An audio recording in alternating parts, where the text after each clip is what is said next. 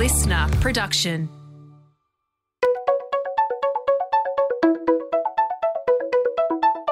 Hi, this is Paul McIntyre. Welcome to the MI3 audio edition. I've been a business journalist for 25 years covering the marketing, media, agency, and tech sectors. In this series, we talk to industry leaders about the global and local developments that you need to be across this week. Well, here's one many have been waiting for. What is Henry Tajer up to? In case you don't know of him, he's the former global CEO of IPG Media Brands, who, on his return to Australia, has had stints as Amazon Media's managing director and CEO of Dentsu Aegis. Many figured he would be back in some way in the media game, and he sort of is, but with a twist. Henry has joined as CEO and a significant shareholder of the Influence Group, the now parent company to two 15 year old companies in social and people influence and strategic research and systems thinking and consulting. The firms were founded respectively by Sharon Smith and Howard Parry Husbands. It's certainly an intriguing twist for Henry and could be equally intriguing for Sharon and Howard. Both of them have challenging views. Sharon is frank on where the wild west of social influence has been and is going. Think the Gartner hype cycle for social influencers. We'll get to that a little bit later. And Howard is blunt on the upheaval taking place in conventional agency strategic planning and broader corporate strategy as it morphs to a bigger notion of systems thinking, as it is known. The more sophisticated operatives in social and market research, argues Howard, is replacing conventional strategy and planning capabilities inside consulting firms and agencies and even corporate functions. This conversation is going to get meaty, I suspect, so buckle in and welcome to you all. Good to have you in the studio today. Um, to Henry first, to Henry Tajer first. Many have been pondering uh, your, t- your next move, Henry, and now it's in play. Why the Influence Group, uh, your CEO, and have bought in with this significant stake. That's all I can get to. Um, it will probably have a few of your followers scratching their heads. Welcome, Henry, and what are you up to? Thanks, Paul. It's nice to be here. Uh, good to see you. Uh, I've been pondering too, I guess, Yes. uh, for uh, some time, and it's it's been uh, it's been good to be able to do that. I uh, I've known uh, Sharon and Howard for you know many years, and uh, have always been a big admirer of both their businesses and uh, what they've been able to do um, for their clients and, and what they've been able to do for, for marketing. Really, um, I've been sort of interested in, the, in in their companies for a while in in other in other guises, I guess.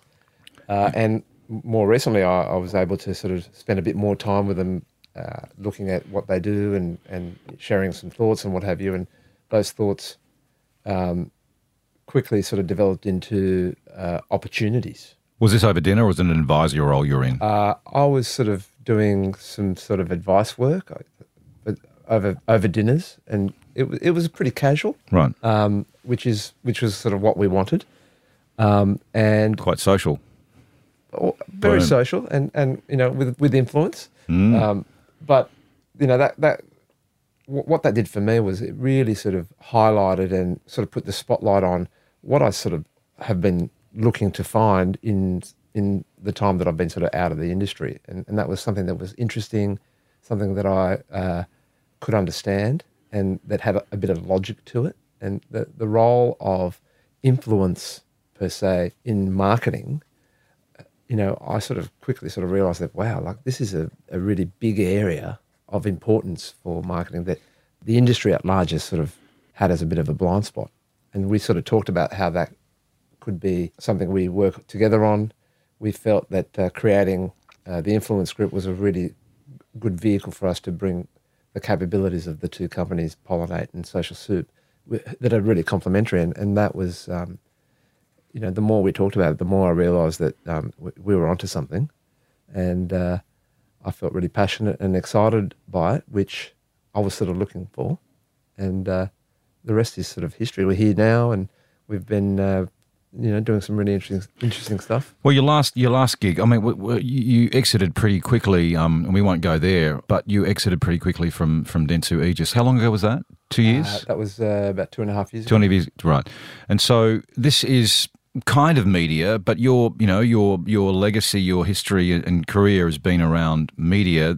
Would you say this is a, a sort of a quite a significant shift away from what you've what you've done, the the, the path you've you've you've ploughed before? It's significant in that um, this is the most pure media I've ever come across Pure. because it's people. Both businesses are centered in their understanding and ability to sort of derive insights from people in the pollinate business. You know that, that they have been talking to people, listening to people, and and devising answers for for their clients of the people, uh, and and you know the bank of knowledge and and and expertise in that business is impressive. From a social soup perspective, the influencer channel is people, whether they are macro influencers with with huge followings of you know hundred thousand or what we refer to as a nano, which is a, like under a thousand. It's people. You know, forever and a day, um, we've heard different players in the industry talk about people-based marketing and and all those sort of people somethings. I don't. Re- I haven't seen a lot of evidence until now of um, businesses that are really channeling a pure people play, and and influencer marketing is people marketing. Well, we'll, we'll, we'll get we'll get a bit further to that. I was going to say I'm not going to ask about um, what happened at Dentsu Aegis, but I will ask what you happened at can if you Dentsu. Aegis. Yeah, I just did. Yeah. So what happened there? Because it was quick, it was fast, it was furious, and there's lots of speculation about what happened. What Well, did happen? The the the, the business um, was a, in a challenging position. I was I was briefed on on the business and, and was asked to uh, help deal with some of these challenges. Uh, in the time that I was there, I I definitely saw the challenges, and, and they were challenges that you know many of the companies in the industry were dealing with. How you know we we got on top of a lot of those. How uh, we we wanted to deal with some of those challenges was difficult between myself and and some of the other members of the executive in London and, and in, in Tokyo. And uh, it got to the point where that difficulty was getting in the way of dealing with the challenges. And so we mutually agreed that the time had come for us to part company. And, and I was I I was happy to do so, as they were. And, you know, I think there's some wonderful people there.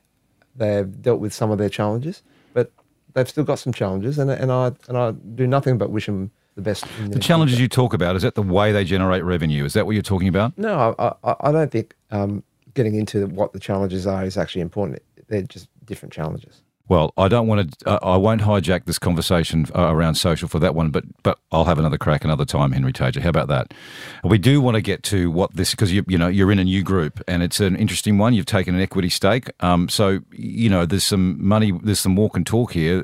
What what, what percentage have you got? How much did you put in, and, and, and why did you put the money in? Well, I, I've got it. You know, we, we've made it very clear. It's a significant stake. Does that mean majority? Uh, no, it doesn't. Right. There's, uh, you know, there's there's three uh, major shareholders here, and, and you know, Howard and, and Sharon are the founders. So, relativity around the fact that you know the, these guys started these companies, uh, it's a significant shareholding because this role and the opportunity requires someone in in this role that I'm taking to have uh, a significant say that will, I think, d- deliver a significant return we're a private company, so you know we're we're going to take advantage of the fact that we're private and not divulge um, those details because they're they're sensitive. Yeah, and you don't have to tell a bastard journo. That's right. Yes, that's exactly your, your, right. your words, not mine. That's right. Well, let me let me we're going to we're going to loop back around to you, Henry, on, on what the grander plans are, midterm play, what what the influence group looks like in two or three years, and a whole bunch of other things. But we probably should get a, a- unpack a little bit about the businesses that that you know you've bought into and what this new structure looks like. And and, and Sharon Smith, um, before we get into what you're doing now, just talk us through a little bit about this wild and sometimes very troubled industry uh, uh, that we call the influence industry. Um, when you started Social Soup, you know, at least 300 years ago, um, it was essentially then word of mouth, right? It was word of mouth. It wasn't what we know influence and influences to be today. Um, that's how long the company's been doing this stuff. So talk us through, you know, from from you know get go through to now. Great. And welcome to Sharon. Thank Sorry, you. good to have you on the mics. Thanks, Paul. Good to be here.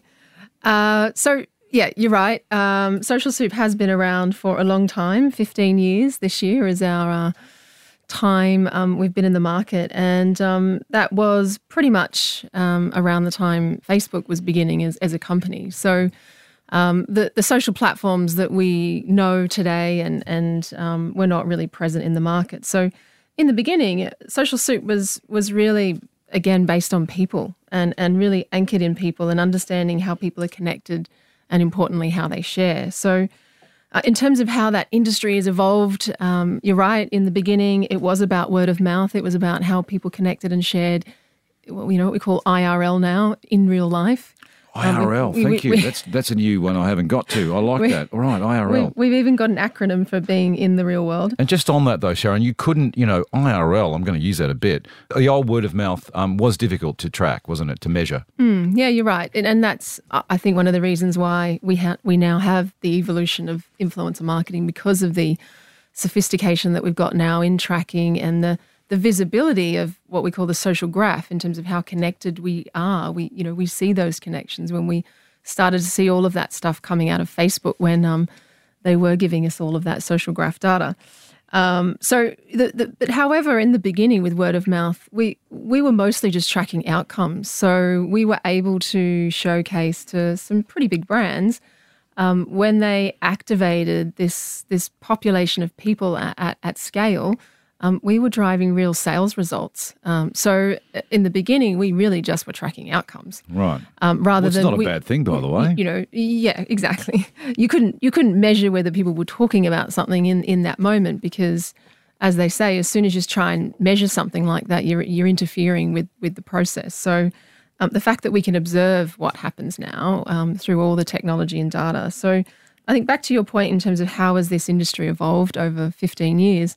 Um, it was in the beginning word of mouth marketing. It um, then went through an evolution of uh, when the net promoter score was a big thing, and we, we all talked about advocacy and how to drive advocacy because it was recognized as the number one way um, that businesses grow, right? So that's what the Net Promoter Score did. Just on that though, that was a, and, and I'd love to get Howard uh, on this as well. That was a Bain and Co invention, wasn't it? Um, Net Promoter Score, and there's debate. There's lots of discussion and debate about you know how meaningful it is. Would that be fair, Howard and Sharon, both of you? Yeah, you, are right. Um, it, it was heralded as this silver bullet, the number one number you need to know, and I think everyone realizes that it's a lot more complicated than that. Um, and stated advocacy is, is not the same as real advocacy. So um, I think they're able to prove it in, in, in a number of studies, but in terms of when it gets into the real world, um, it's certainly an important measure, um, but it's not the only measure you need to have. Howard, can I ask you on that though, because it, it is, does underwrite KPIs for a lot of listed companies and executive uh, uh, LTI long-term incentive plans and short-term as well. I mean, NPS is, is is core to that.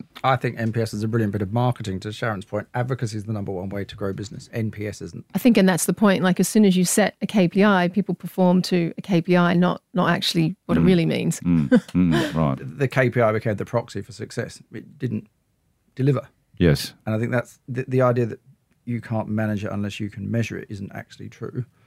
And it's just that we, we tend to default to the stuff we can measure because it's easy. Yeah. And that's, I think, what happened with NPS. Um, but I, I, come back to Sharon's point advocacy is still the number one way to grow your business. And um, there's much more to it than a simple NPS. Thanks, Howard. In case I've missed it, Sharon, though, advocacy then, how do you define that? Uh, advocacy simply is is recommending a product or service. So, you know, having the authenticity of probably experienced it yourself and and then you're willing to put your reputation on the line to then recommend that product to friends, families, right. followers, or anything like that. So, yeah, advocacy is very powerful. Um, it's the ultimate trusted media vehicle. Right. Um, so, I think back to your question around um, that evolution of the industry, advocacy, advocacy marketing became a thing of what we we called it there was a brief period um, where it was viral marketing. Oh yeah, viral. Viral. Everything. Everyone wanted everything to go viral. We got we got briefs from brands. Can you can you make my brand go viral? Um, and and that was everyone just. When was that? Was that been like 2010 10, to 14 or yeah, something? Yeah, 2010, I think. But that, that's actually the beginning of um, Instagram. But um, mm. people just, you know, I think got a little bit um, carried away. And and yes, there was there was great evidence of virality um, and being able to, you know, really have that exponential they were typical sharing. exceptions, though, weren't they? They were typical exceptions. However, we are seeing some of that um, picking up now in, in the way that TikTok works um, and and the algorithm of TikTok. So, without going down the TikTok hole, mm. we can talk about that There's later. But uh, so yeah, viral marketing was a period of time, and then really it, it began that sort of epoch from there, which was probably at the beginning of Instagram, I'd say um, where we, we, we had this sort of brief period in that sort of virality phase where it was all about bloggers. um, how they were going to democratize right. marketing and media. Um, but that was And sort of a- journalism. and journalism. Yep, but that was a brief period. Um, and then Instagram came along and it gave people an ability, and, and obviously Twitter as well, but m- much more Instagram uh, um, to to um, microblog really, and and with a, a much more visual medium, um, and and also it then splintered into all of these amazing niches and and interest areas. Um, so this whole creator economy that we call it um, began then. And um, that's kind of where influencer marketing came from because um, there were all these visible influencers, um, and and brands could see the the power of partnering with the right people, um, being able to engage an audience um, within something that they were passionate and interested in, um, and really, um, you know, authentically um, create content um, with that brand. Now, your question around then what happened in terms of the Wild West Shit happened, didn't it shit it? happened, right? Every it, it, it became it, it became big, right? So, um, and that creates opportunistic behavior. So you've got opportunistic behavior from people, so the you know influencers or content creators, um, where there was many that jumped onto the bandwagon because they just they wanted to get free shit, or they wanted to be paid. So this this kind of really trying to work out who was actually influential, who wasn't. There was who fake was, followers. Who was There was also the paying? creation of- of- who was of- paying for followers? Um, y- you know, it's quite easy to um, fake a following and and um, by you know bots um, and and you know all these sort of bot farms, but. Um, a lot has happened to crack down on that. Instagram themselves have cracked down on that a lot. It's actually really difficult to be a bot on Instagram now. They're they're pretty sophisticated with detecting that. Um, and also the the access that we have to data, we are able to really, you know, using AI and a lot of sophisticated sort of data analytics to know whether people are behaving like real people. So, are they posting? Are people responding to it?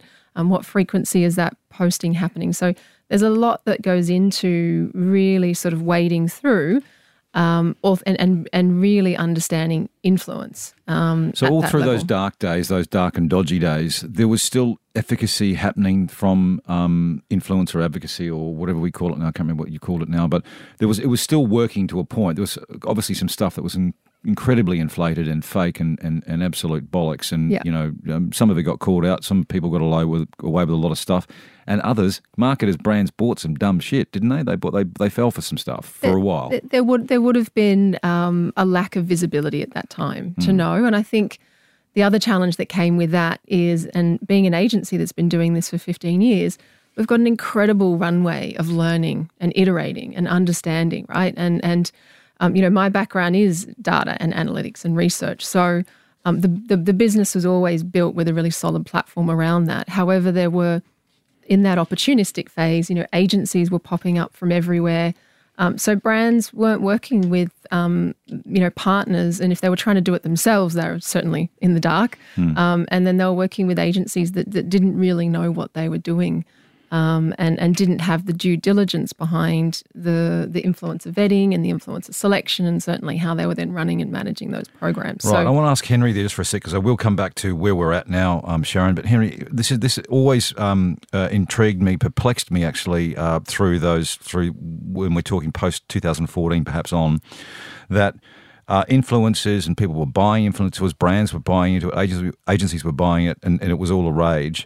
But for the media industry and agencies and, and brands so obsessed by measurement and ROI that they piled into all this stuff without any consider. Well, it seemed to be very lightweight um, metrics and measurement around uh, around influence influences and, and the social platforms around this. How did that happen? Why did that happen? It's interesting you say that. It, it actually didn't happen. The, the major agencies didn't really pile into it because at the same time, uh, the darling of the show was uh, paid search, programmatic.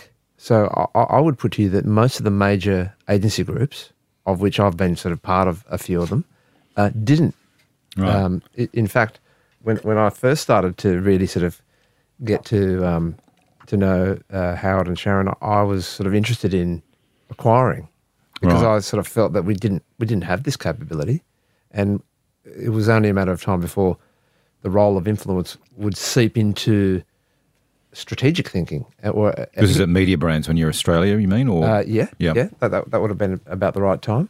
So I guess to your point, a lot of the bad actors in uh, the Wild West that you refer to happened without the involvement of the major it was groups. the holding company. so it was the indies then that were doing it. Well, it was I, I, I would say a, a tier below the indies, the, the really sort of smaller, um, faster um, setups that were sort of set up as influencer businesses, but maybe prior to that they were they weren't. Yeah. they just became these Right. influencer agencies. All right. So then, so if it wasn't the agency groups that got in, why did the big brands, why did big companies assign or, or sideline their obsession around measurement and ROI and so forth, and go, let's do this, and whatever happens will happen? It's just it was trial and experimentation. Is that what it? Uh, I think there was, and what what made it easier for companies to sort of take that view and to have that um, degree of um, relaxed expectations on that is the sort of investment required by some of these companies was very small. Right. So um, I think uh, naively there would have been some CEOs and marketers sitting there saying, "Yeah, we, we, this won't cost a lot. This we can have, you know, a, a stab at doing this." And worst case scenario, it might cost us a couple of thousand bucks or, or small money. Right. What they probably didn't, uh, you know, expect or, or plan for was the huge cost that these small experiments could have cost on their brand and on their sales and, and Right. their reputation. So Okay. I think that they're, they're the they're the stories we heard of, and it's always the exception as opposed to the rule. I think, uh, unfortunately, what wasn't covered in those days was the really good work that was getting done. A, a lot of which, you know, I've seen out of the work that Social has done. Right, and so we're stealing, so we are stealing Sharon's thunder here because I, we, we sort of digressed. Sorry, Sharon. So the the um, thanks Henry for that bit. That sort of I think I could almost buy that almost. so then what happened? Um, what happened, Sharon? So we, we've we've got to the we've got to this whole station where we had Insta and um, and and influencers were were kicking and had been cleaned up. So we got a crisp, clean world now. What was that? 18, 9? It was only really happened the last couple of years, hasn't it? Oh, look, it's it's it's not a clean world. It's it's a lot cleaner. Right. Um, you know, there, there, there's still issues um, that Henry pointed to in terms of the, the the vetting that's required as well. I think once you choose a set of influencers to make sure that they're genuinely aligned with your brand, um, that um, there's no historical sort of skeletons in the cupboard that, that that's going to come out. That um, you know, ultimately, when you've got people that you align with, um, you've got to be really careful about um, who those you know who you're getting into bed with. So I I think there's still more more to be done in that space. Um, I'm really proud that I'm part of the Influencer Marketing Council that launched two years ago, and and we've really been focused on building best practice, um, building guidelines, um, giving brands, influencers, agencies the tools um, to really you know get the rise of the tide. So if we're you know just elevating everything um, then the industry is going to benefit because that's the only way that we we can become and continue to be um, a trusted um, partner for brands. So where where are we at today then with um, influence uh, and how you Henry talked about people? I know you you talk about people and influencers. Is there sort of a difference there? But where are we at today, and what sort of work are you doing for whom now, Sharon? Where is it going? And just give us a sense of that. Yeah, yeah, and I think um, really the last three four years has, has been a really incredible um, acceleration of innovation in the influence space, and that has been around the types of services that we offer clients, um, the technology platforms that we've had to build or partner with, um, and and the creator economy that that's sort of emerged um, across the different platforms, and the way that we're working with brands, and I think the way that the influencer industry is needing and going to move is in this sort of what we call always on influence approach, where we're activating many types of influencers, different platforms, designing programs that deliver to the business across many facets of their marketing and media mix, and, and really sitting much more at the center of media and marketing. So, you know, whether it be um, generating content for their website, reviews for their e-com, um, personalizing advertising messages for them around a campaign that they're doing, but really being able to take that into the real world through influencers um, and and making it work, I think is is really important. And I'd say another big change is is the importance that's now being placed on reviews, because when we think about influence, we think about all the different ways that people are influenced. And reviews are, uh, with the acceleration of digital, building this strong social proof presence for brands is now incredibly paramount. So we, we do many things now as a business, and, and, and influence is, is very diverse.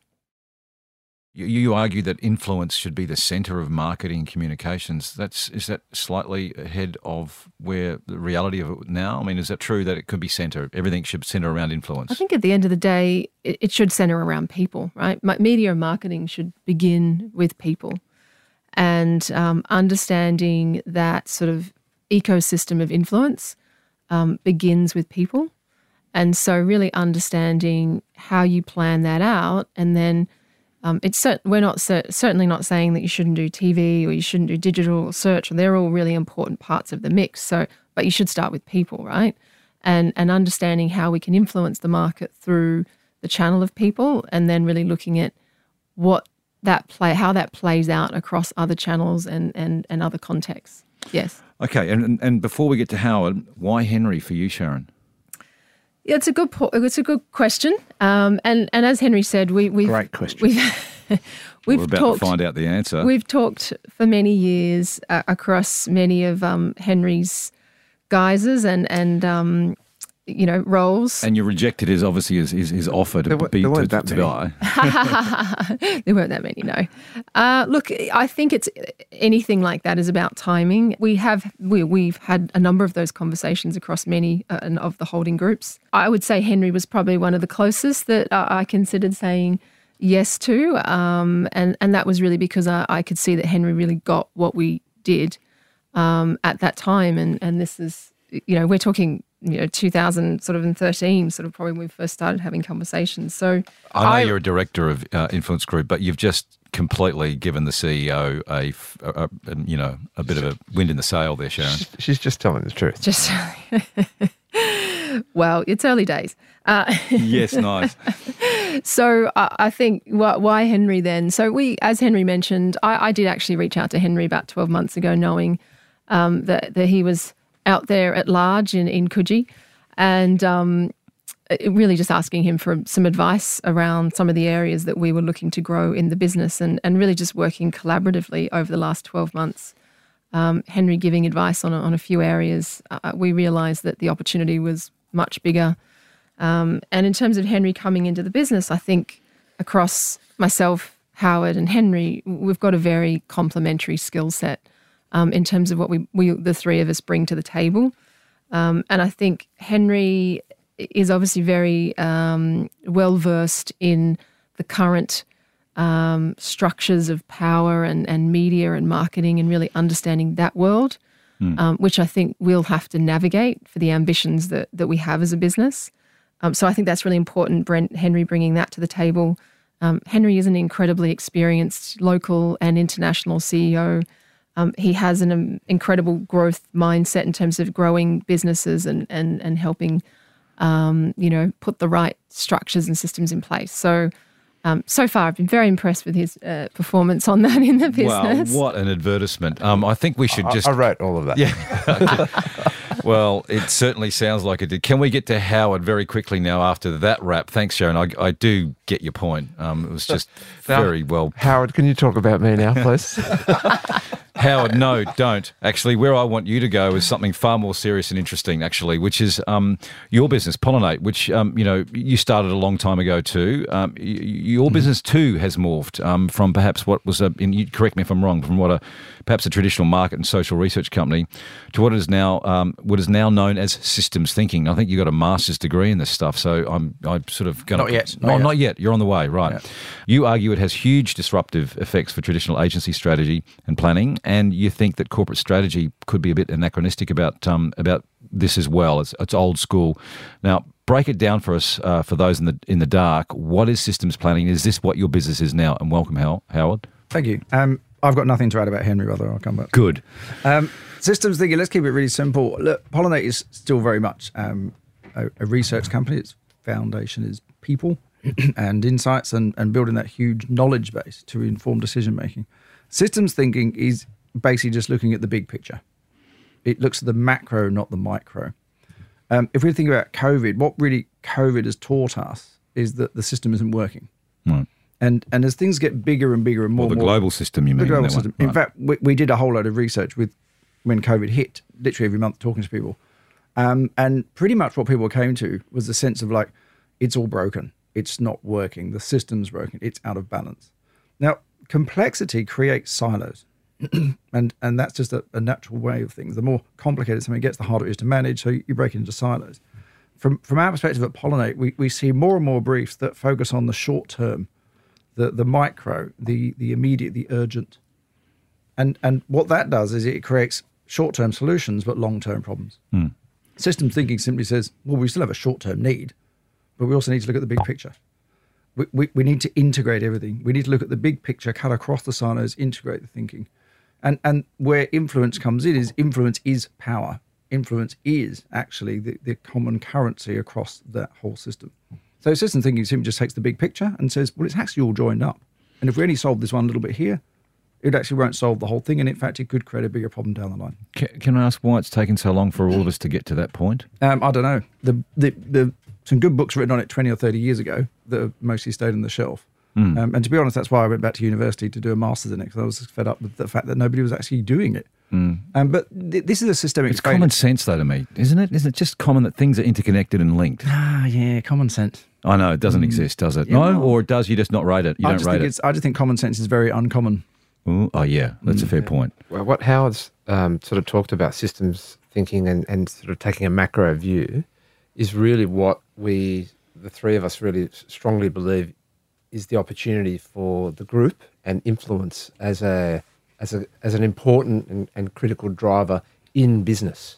So, to your point earlier around, um, you know, our our desire to have it at the center of marketing is not um, for it to uh, be the center of attention, but for it to be an important cue for brands and and and and companies to understand the power of the influence they already have or the influence that they could generate and integrate that into their marketing thinking so that they get a better outcome for their business. So, what, what that will uh, no doubt mean is that when we are working with some of those companies and helping them take a, a macro view through a systems um, thinking approach, we'll, we'll identify lots of drivers in their business, and that hopefully will mean that we're working with lots of different uh, partners that they would have, and and providing a better sort of uh, journey map for what they're trying to achieve, uh, achieve commercially, which um, isn't what currently happens. Um, I, I would say that from from my past and what we see still happening, the role of influence in marketing is is usually sort of gotten to after the traditional definition of marketing is dealt with.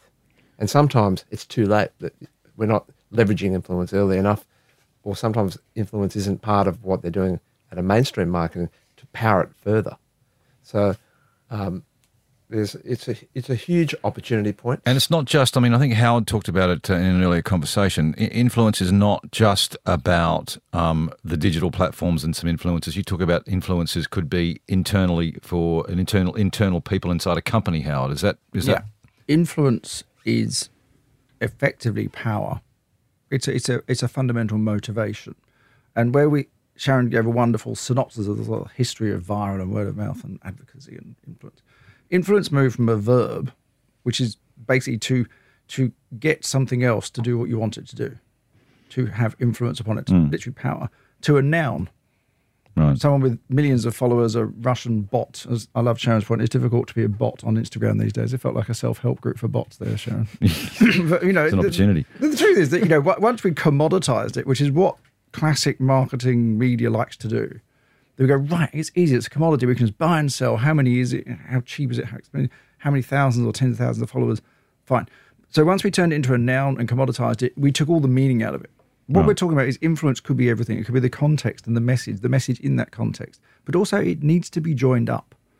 We need to recognize that all of the different parts of media and marketing still have a role to play, but there's a, it's really important that we actually put influence at the center of the planning and join it up and say, well, actually, this and that together will work better, and and that will create this next thing. And at the moment, certainly all the briefs I've been getting for nearly 20 years and across the 5,000 or more focus groups I've run are still very siloed. They're still very much, this is this, and then we're going to give it to another agency. And I'm just like, it's just not joined up enough. And that's the opportunity. Know, to, just just to add to Howard's point, I see where we are now as a bit of a flashpoint moment.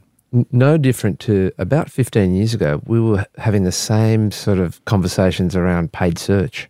Google was in town. They were uh, talking to everyone about the need to uh, buy the right terms on Google to support, um, you know, what was happening in your advertising. And I, I, recall Well, your, support your organic search, you mean paid search needed well, to support organic? Is that what you mean? Google weren't talking organic. Google Right. were talking paid. I'm and- surprised. And, and they, you know, understandably, and, and it, it was a powerful and really effective uh, proposition and product that they still have, obviously. Mm. Um, so I think back of those days where we sort of took on board, you know, what Google represented as a uh, an opportunity and also a blind spot, soon to be. And I think of influence in very much the same uh, place right. now, where the inclusion of uh, influence uh, into the thinking at the beginning of the process will spur on always on influence, which you know we think is a huge opportunity for marketers and, and for brands. Not to mention a greater uh, presence in the broader business growth um, agenda. Um, Howard, so when you talk about systems thinking and all those grand uh, things which sound like uncommon sense um, to me, uh, is it landing? Um, what, what sort of companies, what sort of organisations are actually going, rather than just, yes, yes, that sounds great, actually doing? Is it landing anywhere? You don't easily land systems thinking. You, you actually have to do the work and then land the solution. Uh, let me give you a simple example. When we're working with, say, the forestry sector, there's a simple dichotomy or contradiction, common sense. I love trees and I love wood, and they're pretty much truths. The problem is you have to cut a tree down to make wood. Nobody likes trees being cut down. So, so how do you reframe that so that you can have both trees and wood? And and basically, what you have to now do is you have to look into the complexity and the trade-offs and the fact that common sense-wise, we we, we don't want the slaughterhouse, the slaughterhouse paradox. so what we did there is we did a whole load of work looking at different ways of looking at it, and we reframed forestry as and forests as the ultimate renewable. Because the bit that's missing is the fact they get replanted and the fact that trees grow back. And once you add, put an analogy like, well, forests are like farms, you regrow them, you can regrow them, it's a renewable resource. Well, now we go back to, ah, like renewables, like solar, like wind. And now it becomes part of the solution, not part of the problem. If you're using plantation timber and you realise that you might be uh, using agricultural goods that might might have cleared Amazon, we won't go there. We won't go there in the native forest. But I take your point. Like there is a there is a um, a relief valve for someone to say, okay, I'm consuming wood. I mean, I'm using wood, and trees are being planted. But there are bits back, in, back, back to the common sense. If you think about it, it's more that if we think about the media world, we we like to focus on what we can measure, and it's easy to measure awareness, but we don't actually measure awareness. We just measure opportunity to see Mm. when we think people have seen it, and and why? Well, we can just measure those metrics. They're really easy. They actually don't relate to anything in the real world, and and. Similarly, we've had a, a, a lot of behavior change work, which works very well. But behavior change really needs to be part of systems change. And we haven't done the systems change. So we shouldn't expect too much from our media or all the work we're doing in marketing unless it's joined up. Once it is joined up, then it truly can deliver the influence that marketers and everybody actually wants and deliver those, thank you, bigger goals. You, you bring up a really good point, and we, we've got to um, wind this up shortly because I could go on forever, and we probably have been. I haven't looked at my, my watch, but um, you did you did measure. I mean, you did mention measurement, Howard, and so when you talk about influence to to to all of you, um, how what is the what does measurement look like now, or what does it look like, and you know, what does good measurement look like in a couple of years' time when when everyone's going to jump on this like paid search? Oh, look, personally, what I'd like to see is actually measuring change, not measuring media for the sake of it, or measuring marketing, or measuring these NPS. That's a good one. Why don't we That's actually a at that's a tricky one. What do you want to do? You want to sell more stuff? All right, well, let's see if we can sell more stuff. What do you want? We want to get people to change their behavior. All right, let's get people to change their behavior. Let's influence actual change instead of influencing invented metrics and KPIs that actually relate to something that Bain made up. And come back to what Sharon said advocacy is still the number one way to grow business. That's not NPS. NPS is just an invention to make it simple to pretend you understand that incredibly complex world of trusted advocacy. But Sharon, you'll you'll have to invent some metrics for what you do. Uh, yeah, you're right, and I think there's no one metric that's measuring. You know, it comes back to the objectives of what you're trying to achieve, and and really building that out as a system of metrics around, um, and and I think um, you know it, it Can comes. it, can it include what Howard talked about in terms of measuring change? Yeah, I think so. Is it too ambitious? No, I mean, it, again, it depends what change you're trying to create. Are you trying to change an attitude? Are you trying to change behavior at, or- a, or at flog at a product. or, or flog a product? Um, and you know, there's a lot of closed loop measurements now that can be in place in terms of um, seeing that if we're working in the e-com environment, because that is um, quite closed up, we can we can track that quite well. And I think um, we, we are entering into a an, an interesting phase in the digital industry in terms of measurement. Um, you know what's happening sort of through the Apple sort of privacy, um, through cookies, um, and everyone scrambling to build these measurement systems. Um, and we certainly have a lot of what we call zero party data, and um, that happens at a at a community level um, because we we have a huge network and a huge um, community of influencers that we work with. Um, we have access to their data. Um, we have access to people who are following those influencers and their data. So we are designing um, systems that uh, uh, don't exist right now um, to really give us that integrated measurement um, of influence. So Well, it's interesting coming. because you're you're obviously seeing, you know, um, social commerce and content and commerce um, really starting to uh, take hold. So it's an interesting one. We, we we will move on from that one though. I want to know from each of you how all this comes together. So you've got the influence group, you've got Pollinate, you've got Social Soup, you've got Henry Tajer um, as a unit. And um, I guess it's what what happens. How does it? That was slightly facetious. I don't know if you noticed that. Um, but but how does it all come together? How does this group come together? Uh, and then I want to get to what what next. But um, Howard, how do you see it coming together? Beautifully. Surprise. Uh, I mean, let, us go back to what we talked about at the beginning. It's not like Henry's just walked into our lives. He's one of the few um, really senior media and marketing executives who's actually reached out to us over the years and taken an interest in what we're doing. And, you know, it's not where we are today, didn't happen yesterday. Mm. Um, so, how does it come together? I think we've, we've got, as Henry said, a clear idea of what our roles are. We have a different perspective, different points of view, different experience, um, and it melds very nicely together in that sense. I genuinely think the big opportunity here is both top down and bottom up. That is to say, there's an opportunity for people who who hold those really big risk decisions, who are facing, you know, the reality we they can't just carry on as they are. Business as normal is not going to work anymore. We're not going to go back. The dinosaurs didn't die out overnight, but the minute the meteor struck, they were pretty much extinct 500 years later. COVID's happened. There's been a step change in society in so many ways. That's now going to play out, and it's going to play out in media and marketing as well. So I think for influence, that that is being recognised, and the influence group is an opportunity for those senior marketers and decision makers to go. There is actually a, a better way. And from the bottom up, frankly, it's quite straightforward. It's really just about adding the smarts and the, the strategic thinking and systems thinking that Pollinate has to the incredible work that Social Soup has done now for a decade and a half, just proving that it, it can consistently be done. And just something Sharon said, it's not about, um, they say, actually what you said, marketers and brands falling for some dumb shit, I think was your word. It's, it's quite You elegant, know, isn't elegant, eloquent. it? Mm, eloquent as well. Glad that wasn't me. No. wasn't you? but I think the key thing here is what was happening, that scramble for whether it was advocacy or word of mouth or viral marketing, was short term, urgent FOMO decision making by brands and marketers. Right. And, and, and that, I think COVID has caused that pause. And now I think brands and marketers are going, actually, there is a better way. And it's been 15 years of, of work to get to the point where we're like, are we ready for that?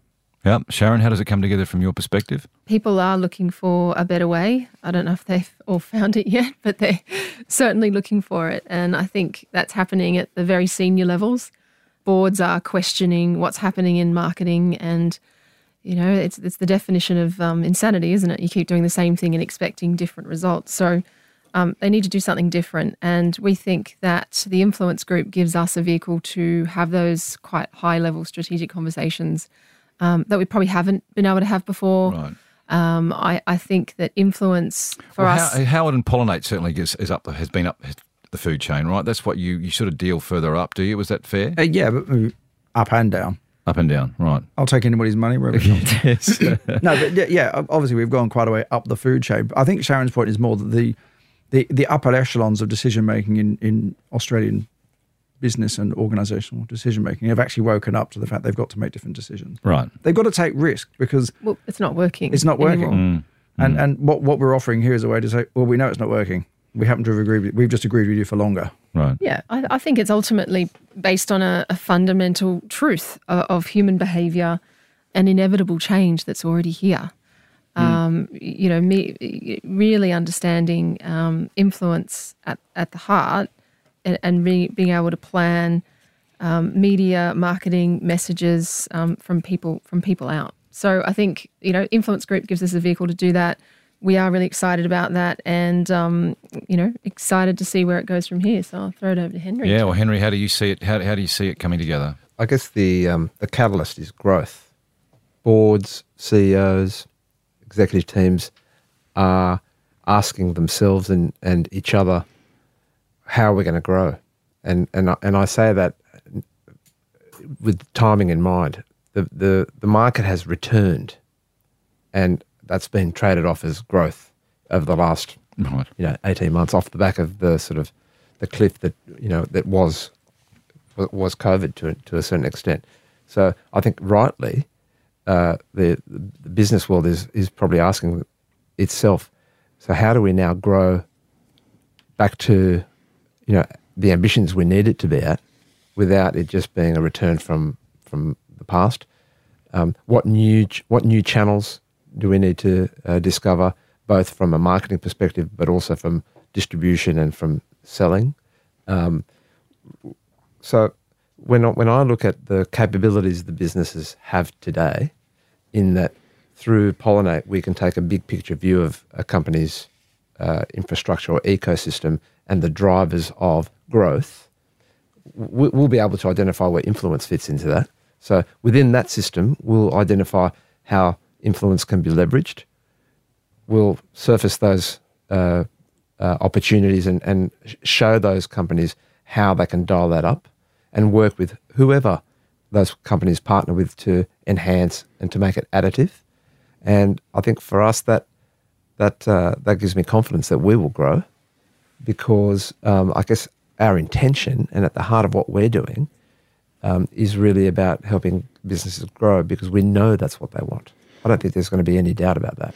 But let's let's be brutal. Uh, in two to three years' time, the influence group you haven't joined um, to sort of retire, and so there'll be some things cooking here. There'll be some grand ambitions from all three of you. And, and Henry, what does what does the influence group look like in two to three years? Are you um, going to acquire? Are you going to be acquired? Are you building? Are you will expand your units, divisions? Will you become something bigger? Will you look like a mini group of some sort? Uh, what becomes? Well, I, I, I can tell you that uh, within the next 12 months, I think uh, organic growth alone be, will be hugely exciting for everyone in our business and, and for the partners that we have. Um, Let me pull a double.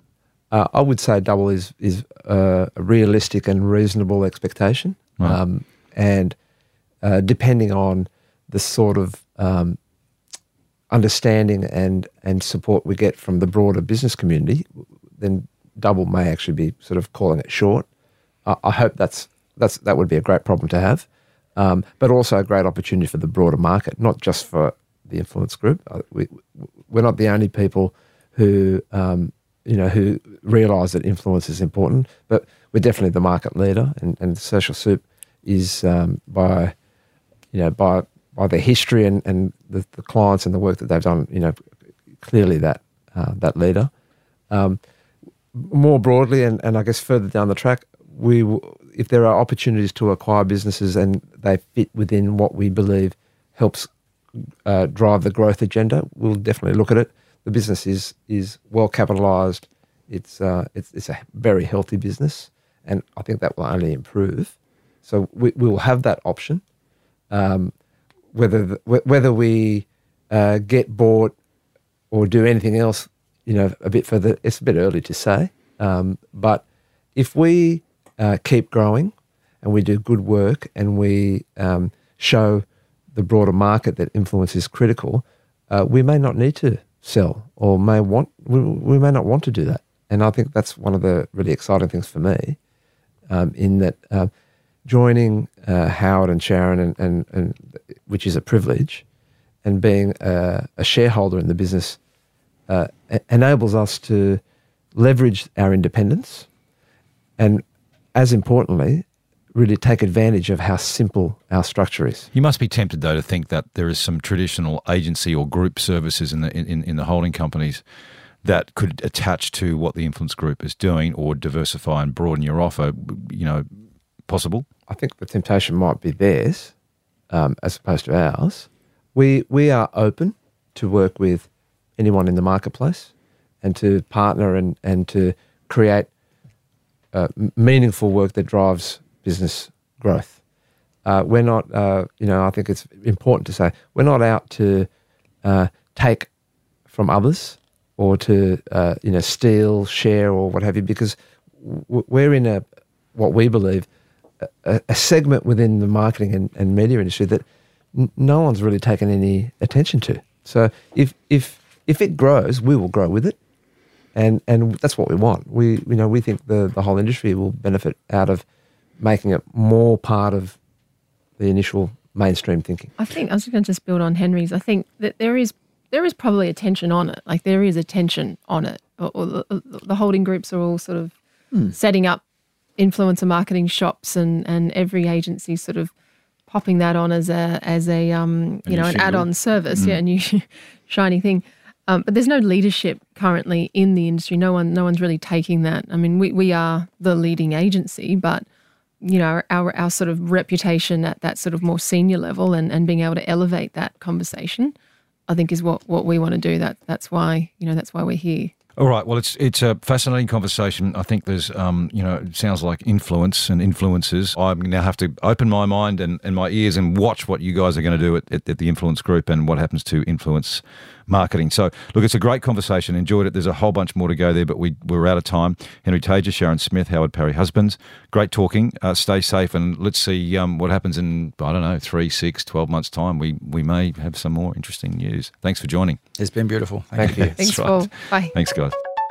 This MI3 audio edition was presented by Paul McIntyre, that's moi, producer Nick Slater, music by Matt Dwyer. For more episodes, go to listnr.com or download the LiSTNR app and search MI3 audio edition to listen for free. LiSTNR.